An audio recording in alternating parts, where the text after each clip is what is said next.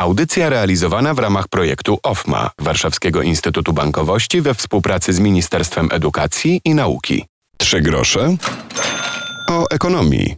Piotr Topuliński, dzień dobry. Porozmawiamy dziś o płatnościach nie tak dalekiej przyszłości, o rzeczach, które opłacają się prawie same, o metaversie i o technologiach, w których czasem nieświadomie już uczestniczymy. Zapraszam. Jakiś czas temu uczestniczyliśmy w Cashless Congress. Wydarzenie organizuje Fundacja Rozwoju Obrotu Bezgotówkowego. No i mowa była o różnych sposobach płacenia i uznaliśmy, że przy jesieni warto do tego tematu e, powrócić i co nieco o tym wam powiedzieć.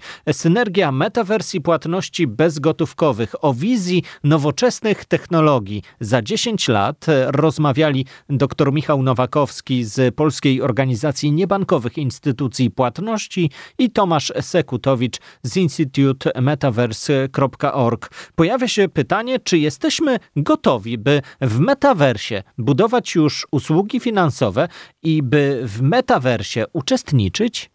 Uważam, że już i tak mamy za mało relacji w tym świecie rzeczywistym. I coraz bardziej odchodzimy do tej strefy takiej digitalowej, gdzie nie ma już tego kontaktu face to face. Zupełnie inaczej jakby też odbieramy siebie, bo nawet sama komunikacja wygląda przecież zupełnie inaczej. No oczywiście my możemy tworzyć awatary, e, które w jakiś tam sposób odzwierciedlają, czy próbują odzorować, może nie odzwierciedlić, tylko odzorować na przykład nasze reakcje ale to myślę, że to jest jeszcze daleka droga do tego, żeby to osiągnąć. I teraz to nie jest tak, że ja nie uważam, że metaverse jest niepotrzebny. Wręcz przeciwnie.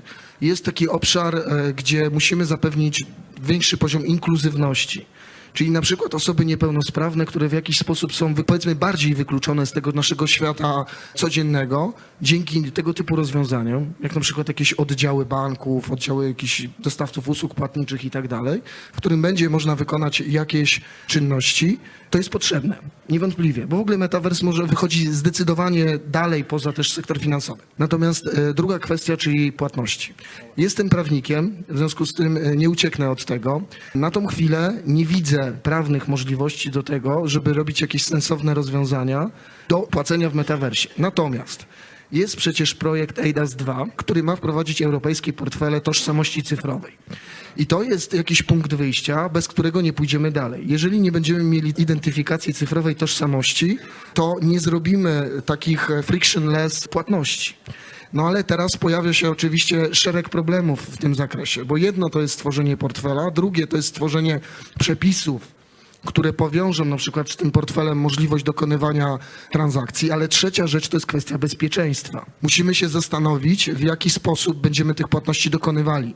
Czy z użyciem samego tego portfela, właśnie tożsamości, czy z wykorzystaniem danych biometrycznych. Jeżeli z wykorzystaniem danych biometrycznych, kto będzie potwierdzał tak naprawdę tą naszą tożsamość?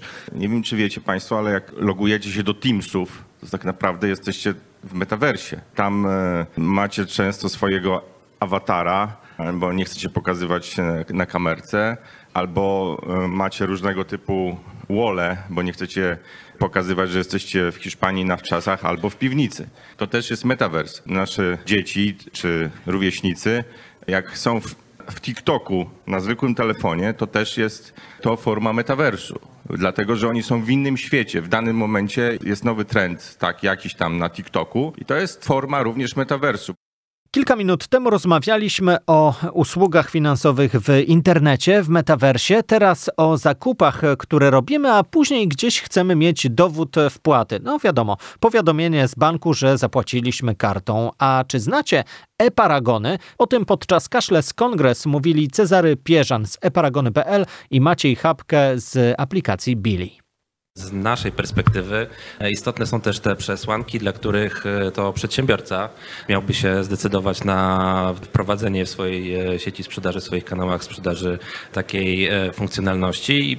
Po części są to podobne przesłanki, te związane z benefitami właśnie jakimiś ekologicznymi. Natomiast przedsiębiorcy upatrują w tym przede wszystkim korzyści dodatkowych dla rozwoju własnego biznesu. Tak? Czy to jest wsparcie niektórych kanałów sprzedaży, zwłaszcza takich nowoczesnych modeli sprzedaży, sprzedaży, jak stoiska self-serwisowe, jakieś kioski autonomiczne. To są takie modele, w których ta cyfrowa wersja tego dokumentu no, jest szczególnie pożądana i potrzebna, bo tam po prostu papier do tego modelu sprzedaży słabo przystaje. Więc musimy myśleć o dwóch perspektywach, zarówno konsumenta i to świetnie też badanie Deloitte pokazuje, natomiast starajmy się też zrozumieć przedsiębiorców i ich perspektywę tak, aby dla nich to było wygodne, bezpieczne. Tam również jest wiele kryteriów i przesłanek, dla których oni będą albo wręcz nie będą chcieli takiej funkcjonalności swoim konsumentom zapewnić. Tak, rzeczywiście sukces e-paragonów zależy w, w dużej, bardzo dużej mierze od, od wielu czynników. E, od tego, żeby każdy z tych graczy był rzeczywiście zaangażowany w ten proces, ale ponieważ ostatecznym odbiorcą tak naprawdę tej usługi jest konsument, dlatego myślimy, że to jest tak naprawdę chyba najważniejszy czynnik. Jego zainteresowanie i korzyści, jakie on może odnieść z wykorzystania e-paragonów. My rzeczywiście weszliśmy w buty konsumenta. Staramy się dbać o, o jego interesy, czyli o to, żeby to była aplikacja, która,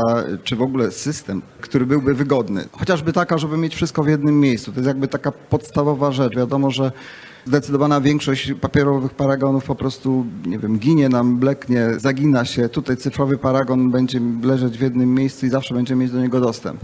Jeśli ten paragon będzie przedstawiony w postaci tekstowej, a co wiadomo jest naturą e-paragonu, no to będziemy mieć możliwość łatwego wyszukiwania tego chociażby paragonu po to, żeby można było załatwić pewną reklamację.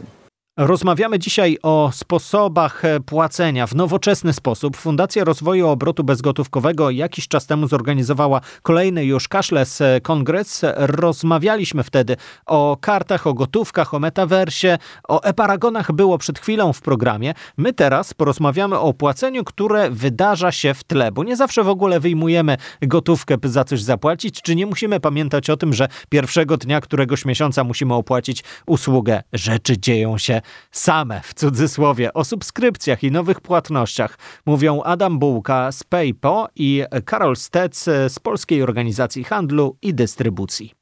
Mamy kanał online'owy, kanał offline'owy, sklepy stacjonarne. Wiadomo, że i w jednym i w drugim miejscu tak naprawdę dążymy do jak największego uproszczenia tego procesu, skrócenia, uproszczenia, żeby on był jak najbardziej taki seamless dla klienta, żeby klient go nie zauważał po prostu, żeby był bardziej skłonny do dokonania zakupu, żeby też, można powiedzieć, jak to w online mówimy, żeby ta konwersja na całym procesie zakupowym była e, jak najwyższa. Właśnie w związku z tym są te trendy upraszczające jeszcze bardziej ten proces, portfele elektroniczne, płatności bez płatności, które odbywają się w tle. Te trendy gdzieś już są, znalazły się i pewnie będą będą opanowywały coraz e, szerzej e, inne kategorie, inne sklepy na całym rynku. VOD zrobiło no, masę roboty w tym zakresie, natomiast wydaje mi się, że retail zaczyna już odpowiadać na to. Widać już te pierwsze projekty subskrypcyjne największych sieci handlowych polegające na wykupie pewnej usługi powtarzalnej przez okres czasu i budowanie tego, że ja jestem przyzwyczajony, że ją mam. Oczywiście z każdej usługi subskrypcyjnej możemy wyjść w ciągu tam odpowiedniego czasu i odłączyć tą kartę, czy ten sposób płatności, który ustawiliśmy tam. Natomiast dla sieci handlowych, dla retailu, dla omnichannelu z naszego punktu widzenia lojalizacja jest kluczowa. To, co się odbywa teraz, to odbywa się walka między, ja bym powiedział, budowaniem super aplikacji, między handlem, między platformami internetowymi, między bankami. Każdy chce zagarnąć największą część naszej aktywności. Czy to są płatności, czy to są ubezpieczenia, czy to są właśnie subskrypcje. Jak Państwo zwrócicie uwagę, w zasadzie każdy chce Wam zaoferować wszystko z kupnem biletu i parkingu w jednym miejscu. To jest to, co zresztą wydarzyło się w retailu w konsekwencji tego procesu budowania formatu convenience, czyli budowania formatu, który jest blisko Państwa, który może zaoferować właśnie subskrypcję na jakieś usługi i który oferuje Państwu w zasadzie i gastronomię, i prasę, i właśnie wykup usług poprzez aplikacje subskrypcyjnych, na przykład na VOD, czy na swoje usługi, czy na pocztę. Ja dodam tylko, że całe rozmowy, wykłady związane z Cashless Congress możecie znaleźć na YouTubie Fundacji Rozwoju Obrotu Bezgotówkowego.